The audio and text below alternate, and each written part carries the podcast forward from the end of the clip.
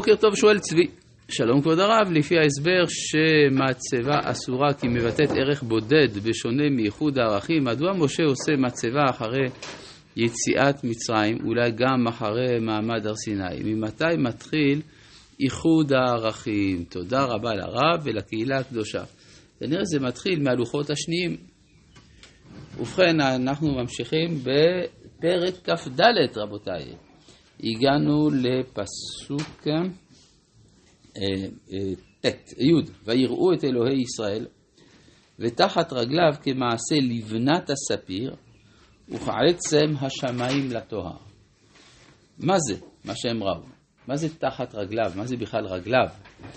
אז אה, אם נלך לפי ההסברה הפילוסופית, אז תחת רגליו זה בסיבתו. אז מה זה, אז מה זה כמעשה לבנת הספיר יוצא מהשמיים לתואר? זה הבנת כל סודות הבריאה, כשלבנת הספיר זה החומר היולי שמתחת גלגל הירח וכעצם השמיים לטוהר זה על הגלגלים, זה ההסברה של הרמב"ם. אפשר להבין על פי הפשט היותר פשוט, תחת רגליו, הרי כל זה נראה במראה הנבואה. לא בדבר כדבר פיזי, אבל מה זה כמעשה לבנת הספיר? בפשטות הכוונה ללוחות. הם עלו אל ההר והם ראו בהר את הלוחות. וזה מה שחז"ל אמרו שהלוחות היו עשויים מסנפירינון או סנפירינון, שזה, שזה אבן הספיר, או הספיר. אז אה, בעצם זה אומר שיש משהו שצריך להביא משם לכאן. וזה מסביר את הפסוקים שבהמשך. ולצילי בני ישראל לא שלח ידו ויחזו... מה? כן, אז זהו, ותחת רגליו, בסיבתו, תחת רגליו. אז רגליו זה ברור שזה משל, אבל מה הם ראו? כמעשה ימת הספיר, הם ראו את ההלוכות. וכעצם השמיים לתואר, פשוט מאוד, הרי האבן הספיר יש לה כמה צבעים, אחד, הגוון היותר מצוי שזה כחול. שזה כחול, כמו עצם השמיים לטוהר, כלומר השמיים כשהם טהורים, לא בזמן השקיעה או הזריחה. זה הכוונה. ואל אצילי בני ישראל לא שלח ידו ויחזו את האלוהים ויאכלו וישתו, אז גם זה אפשר להבין או כדבר חיובי כדבר שלילי.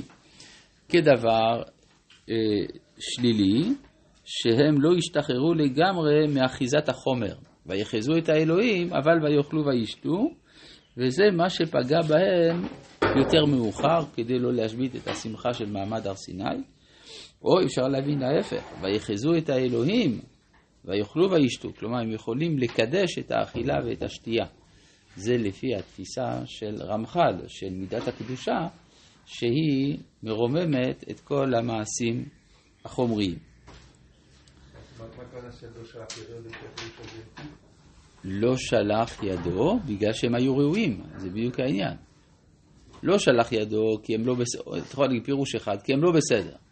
לא שלח ידו כי הם בסדר. כן? כלומר, לכאורה, ויחזו את האלוהים, ויאכלו וישתו, אז הדבר הזה הוא, ויחזו את האלוהים, זה מסוכן. כן? מה? רש"י מול תרגום בעצם. רש"י מול תרגום. כן? יכול להיות. אה, ואז מובן מה זה מה שכתוב בהמשך, ויאמר השם אל משה, עלה אלי ההרה ואהיה שם ואתנה לך את לוחות האבן. מה זה את לוחות האבן? משמע שהם ידועים. אז אם נסביר שלבנת הספיר זה שהם ראו את הלוחות, אז זה מובן, עלה אלי ההרה ואתנה לך את לוחות האבן, שראו אצילי בני ישראל מקודם. עכשיו, מה זה ויאמר השם אל משה, עלה אליי ההרה ואהיה שם. אז אה, על דרך המוסר, אומרים שאדם בא ללמוד תורה, אז הוא מגיע לבית המדרש, השאלה אם הוא שם. כן? כלומר, אה, האם המחשבות שלו הן במקום של הלימוד או שהוא במקום אחר. אבל זה טוב, זה על דרך המוסר. אבל בפשטות, מה זה ואהיה שם? אהיה שם הכוונה להחזיק מעמד. כי הרי ברור שאם אתה עולה בהר, אז אתה שם. אלא הכוונה, אתה צריך להחזיק מעמד במצב הזה שאתה שם. שהדבר הזה הוא לא מובן מאליו, כי במפגש בין הנברא לבורא, יש נטייה של הנברא להתבטל. וכאן המטרה היא לא שמשה יתבטל, אלא אדרבה, שהוא יהיה שם, כדי שיוכל אחר כך למסור את התורה. ואתנה לך. עכשיו, כאן, במה שהקדוש ברוך הוא רוצה לתת למשה, יש אה, חבילה. את לוחות האבן, והתורה, והמצווה, אשר כתבתי להורותם. אז חז"ל במסכת ברכות אמרו, לוחות האבן אלו עשרת הדיברות. אני יכול להבין, כי הרי מה כתוב על הלוחות? כתוב, כתובים עשרת הדיברות. והתורה, אמרו חז"ל, זה מקרא. אז רש"י מזהיר מה זה מקרא? חומש, שמצווה לקרוא בתורה. כי החומש נקרא מקרא כי קוראים בו, יש מצווה לקרוא. שזה לכאורה בנאלי, מה כל כך אה, יש לומר שחומש שמצווה לקרוא בתורה.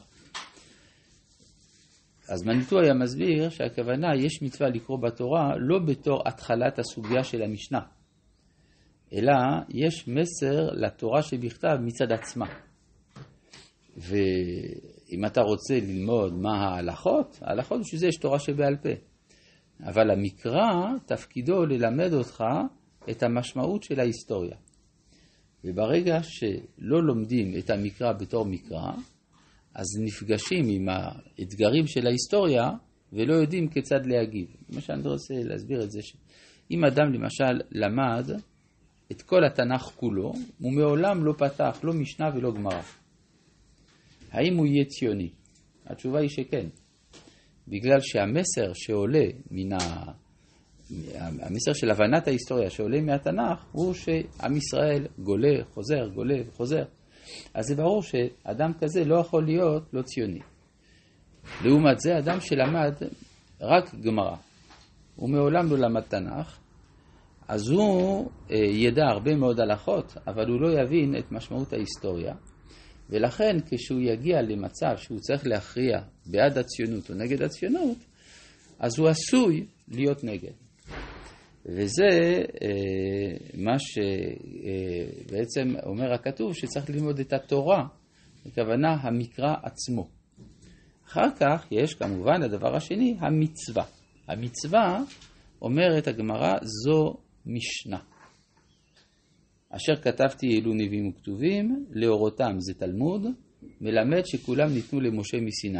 אז אני לא להבין, מה זה המצווה? אם אני אומר המצווה זו משנה, אז משנה זה התורה שבעל פה. זה מה שמלמד אותנו מה עושים. עכשיו, אם זה נכון, וזה בוודאי נכון מה שאמרו חז"ל בגמרא, אז יוצא שהתורה שבעל פה איננה הפירוש של התורה שבכתב. כי אם זה היה הפירוש של התורה שבכתב, אז היא לא הייתה ניתנת בסיני. היה צריך להיות שיהיה המקרא, תורה שבכתב. מאוחר יותר, כשלא מבינים, אז כותבים את המשנה, או מוסרים את המשנה. אבל זה לא ככה. יש צינור של התגלות דבר השם בתור מקרא, ויש צינור של התגלות דבר השם בתור משנה. זה כדי להבין את סוד ההיסטוריה, וזה כדי לדעת מה לעשות. ואז יוצא שזה פוטר אותנו מהניסיון להסביר את פשטי הפסוקים בהתאם להלכה. כי פשטי הכתובים לא, התק... לא ניתנו על מנת שנתאים אותם להלכה. למשל, כשהכתוב אומר עין תחת עין, הוא מתכוון שאנחנו נבין שאדם שמוציא את העין של חברו, מוציאים לו את עינו. זה היסוד המוסרי שהתורה מלמדת, שהאלימות לא נותרת ללא מענה, ללא תגובה. אז יש, יש אלימות, אז כנגד זה אלימות. מה עושים הלכה למעשה? נותנים צ'ק. וזה מה שמתברר בבית הדין על פי תורה שבעל פה. אבל זה לא אומר שזה פשוטו של מקרא. פשוטו של מקרא הוא משהו אחר. אז זה מה שנקרא, המקרא, התורה זה מקרא והמצווה זו משנה. אשר כתבתי, אלו נביאים וכתובים. נביאים וכתובים לא נכתבו אז. אגב, יש לציין שגם החומש לא נכתב אז. מתי נכתב החומש? 40 שנה אחרי המעמד הזה. אז מה זה שהוא צריך לקחת, לקחת את החומש? המשנה, יצוין, היא נכתבה 1,500 שנה אחר כך. אז מה זאת אומרת שזה ניתן אז? הכוונה היא שהסוגיה מתחילה אז. אבל ההעלאה אל הכתב היא מאוחרת יותר.